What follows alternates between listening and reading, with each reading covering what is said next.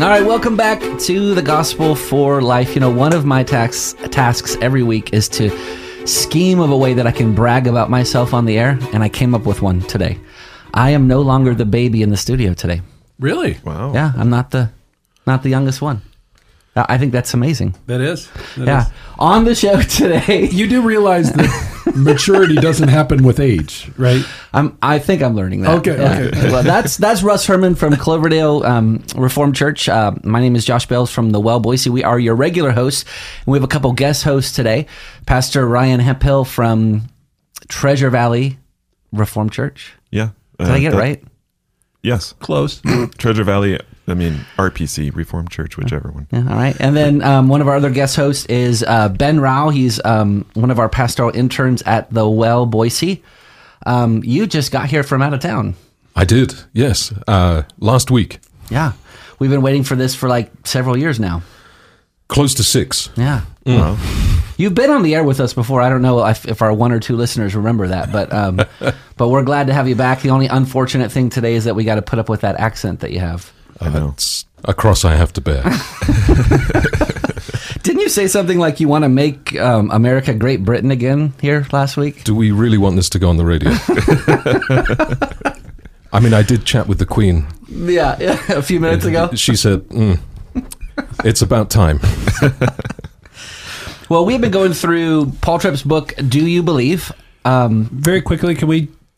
Ryan's church has a conference coming up. Oh, I, yeah, I didn't yes. know if he could just you, talk Pastor about Russ. that real quickly. Yeah. Uh, starting uh, Friday. So um, we have uh, Pastor Tim McCracken. He's um, the regional director of the San Joaquin Valley uh, Prison Ministries, uh, Metanoia Prison Ministries. He has a conference or a series on the whole Bible in six sessions. So uh, go to our website, boisereformpresbyterian.com, and there's more information. We'd love to have you there. It's a free, free conference. April 1st and 2nd. April 1st and 2nd, starting at 6 p.m. So, how April much does it cost? Absolutely nothing. Sounds like a good conference. Yep. All right, so we have been going through Paul David Tripp's book, Do You Believe? If you've been with us, we're using it kind of as a springboard to t- talk about these important doctrines. And the brilliance of the book is that he gives you the doctrine and then he gives you the practical application. And so if you've missed any of our past broadcasts, we just invite you to subscribe to our podcast. Just go to The Gospel for Life and you'll find it there. So today we're talking about the doctrine of creation. And we touched on this a little bit in a couple past shows, but here Tripp really unfolds the doctrine in a, and I think a really wonderful way. So let's start with uh, what is the doctrine of creation? When when Christians talk about special creation, what are we talking about? I think simply we could say that creation is that God brought everything into existence by the power of His Word out of nothing. That God has the ability to create merely by speaking everything into existence. He doesn't need materials. So we create by taking things that are already um, have matter, are already part of creation, and then in essence we recreate based upon the things that we have at our disposal. God does not need materials in order to bring about creation. He does so, um, the technical phrase, ex nihilo, out of nothing, uh, out of the just the power of His Word. One of the glories of Genesis 1 um, is you see God essentially doing um, like um, four things. He's creating, um, Genesis chapter 1, verse 3. Um, well, first, verse 1 In the beginning, God created the heavens and the earth. And then on each successive day, he is either creating something or he's organizing what he's already created. So those are the first two things he does. He creates and then he organizes and then he evaluates at the end of each day. He says, Oh, this is very good.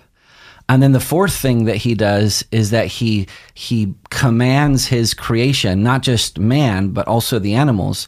But in that command, he is giving a blessing. So in verse 22 when he's essentially speaking to the the fish of the sea and the birds of the heaven he says be fruitful and multiply fill the waters and the seas and let the birds multiply on the earth and verse 22 says that was a blessing so everything that god commands in original creation um, is not only in the imperative tone, but it's a it's a blessing. Everything that, and I think this is so important for our kind of antinomian culture. From the very beginning, what we see is that when God commands something, it's always a blessing. Yep. And what you find here, and I guess you can have lots of other views. I, I believe that God created the, the heavens and the earth in six um, chronological 24 hour days. Um, that that's, Can I say amen to that? that seems to be the natural Yes, hermeneutical reading of the text. You can you can come to different conclusions. Others have um, probably men smarter than me have come to those conclusions. But I think that the the straight I know the straightforward reading of the text hermeneutically is would lead you to say that these are six chronological 24 hour days. Yeah. And what you find is that God is speaking a world into existence um, and then creating this world in which really man becomes this pinnacle. Um, but what you find is all of, and this is where we're eventually going to go, that there are so many truths, foundational truths that Genesis 1 and 2 have that if you get those right, you've gotten correct so much of of not only the Christian faith, but you've gotten so much correct with how to view the world Yeah. and how to live in this world. And the problem is that we so often get Genesis 1 and 2 wrong. Hmm. Yeah. And that leads to problems in all of these fundamental areas that we're eventually going to address because they have their foundation in Genesis 1 and 2. And my concern is that I don't think we spend enough time in Genesis 1 and 2. I don't think we talk about creation enough.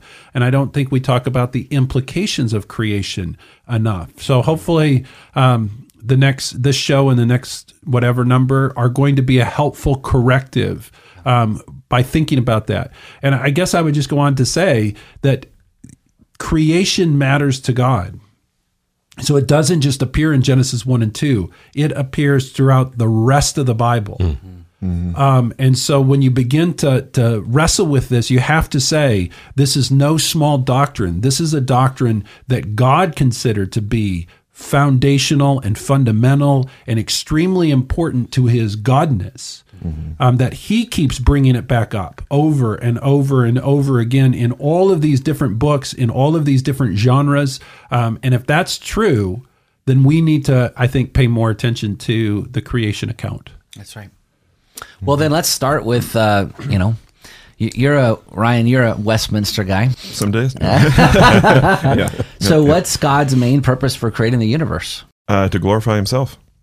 I mean, that's that's the sum and substance of it. Um, he didn't need anything. He's completely self sufficient um, for his own good pleasure. Yeah. Um, and you know, when we think about the ability, you know, it's it just blows my mind sometimes just to stop and to think about, okay, God just spoke. That's all he did. He spoke. And just that foundational teaching that God gives us of himself and the power of his word. You know, when we talk about his word and we're reading his word, I mean, it's that same power Yes. um, as we read it, as we meditate on it, the same power that spoke into nothing and darkness and said, Let there be light, is the same power that is at work in our hearts as we read His Word, as we sing it, um, and as we uh, hear it preached. So, Amen.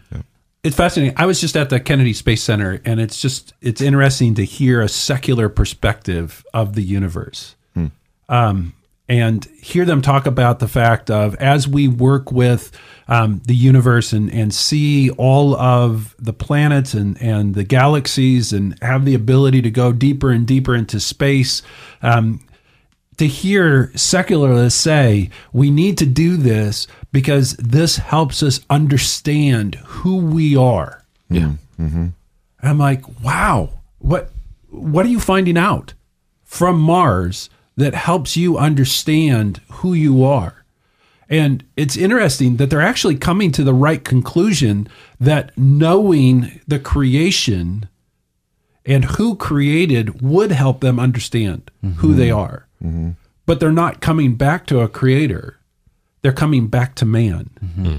And what they see is the greatness of man by being able to send people to the moon and then from there create a launch pad to get us to Mars And then to what end? Yeah. Yeah. I mean, God created this world to put his power, to put his wisdom, to put his goodness on display. Mm-hmm. Yeah. And he created the universes for what purpose? Yeah. Mm-hmm. You know, you were talking to me off air about that, uh, what, what Tripp said about the signs. Mm. Remember that analogy that he brought forward? Yeah, so when you're going on a trip, you don't stop at the road sign that tells you, well, the, the attraction is 100 miles ahead. Oh, the Kennedy Space Center would have been more fun if I had actually gone in. Exactly. I, I have some pictures I can show you sometime. but just going back to what you said, Russ, about um, scientists trying to discover who we are and, and, and what we're here for, all they're ever going to get to is perhaps coming up with some rules for how everything that is is.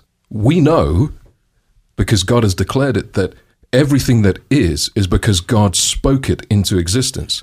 And not only that, it stays as it is because he holds it there by the word of his power. Yeah. Amen. Yep. Hebrews 1 3. So scientists can describe how, but Genesis answers the why. Yeah. Yeah. I mean, I, I actually feel bad for secularists that, that go into God's creation and they everybody is filled with awe and wonder when we behold some of the majesty that God has put on display in the world that He made.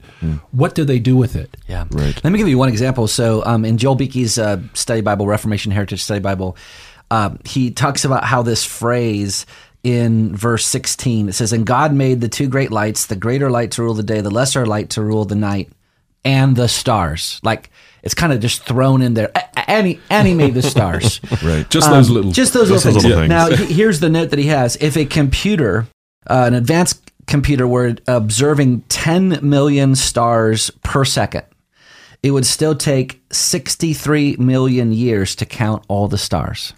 10 million stars a second. And those are the ones we know. Those are the ones that we know. And the and the universe is still finite. We're, we're not saying that the universe has the attribute of God of infinity. Right. So even the finite universe is incomprehensible just in the stars. Hmm, right. And I believe it's twice in the scriptures God says that I bring out the stars by name. Yeah. That that's that's God's ability as God. Yeah. Mm-hmm. And that is supposed to fill us with awe. Yep. That we look up and we say, that's God. That's God on display, his majesty, his power, his wisdom, his goodness, his immensity. Yeah. And and if we're not looking around us and seeing creation as the work of God's hand, Yeah. we're really missing out on an incredible opportunity for praise. Well, and this is why the first Sabbath was sanctified. God rested from his works and, and made that day holy, set it apart from the other six, so that we could be in awe of God's creation. I mean, that's the, the ground of the fourth commandment. Um, keep the Sabbath, um, keep it holy. For in six days God created the heavens and the earth and the sea and all that is in them. Well, we should plug the conference real quick. Go ahead, 15 seconds. October 21st and 22nd, we have the opportunity of having Dr. Derek Thomas and Dr. Joel Beeke come to Boise and for our Boise Reformation Conference. They're speaking on the topic of the church. You really don't want to miss it, so go to reformationboise.com and register. You can't be the first because I Josh am. is, but you can be maybe the 10th. Okay. I was about the fifth one to register, I think. We'll see you next time.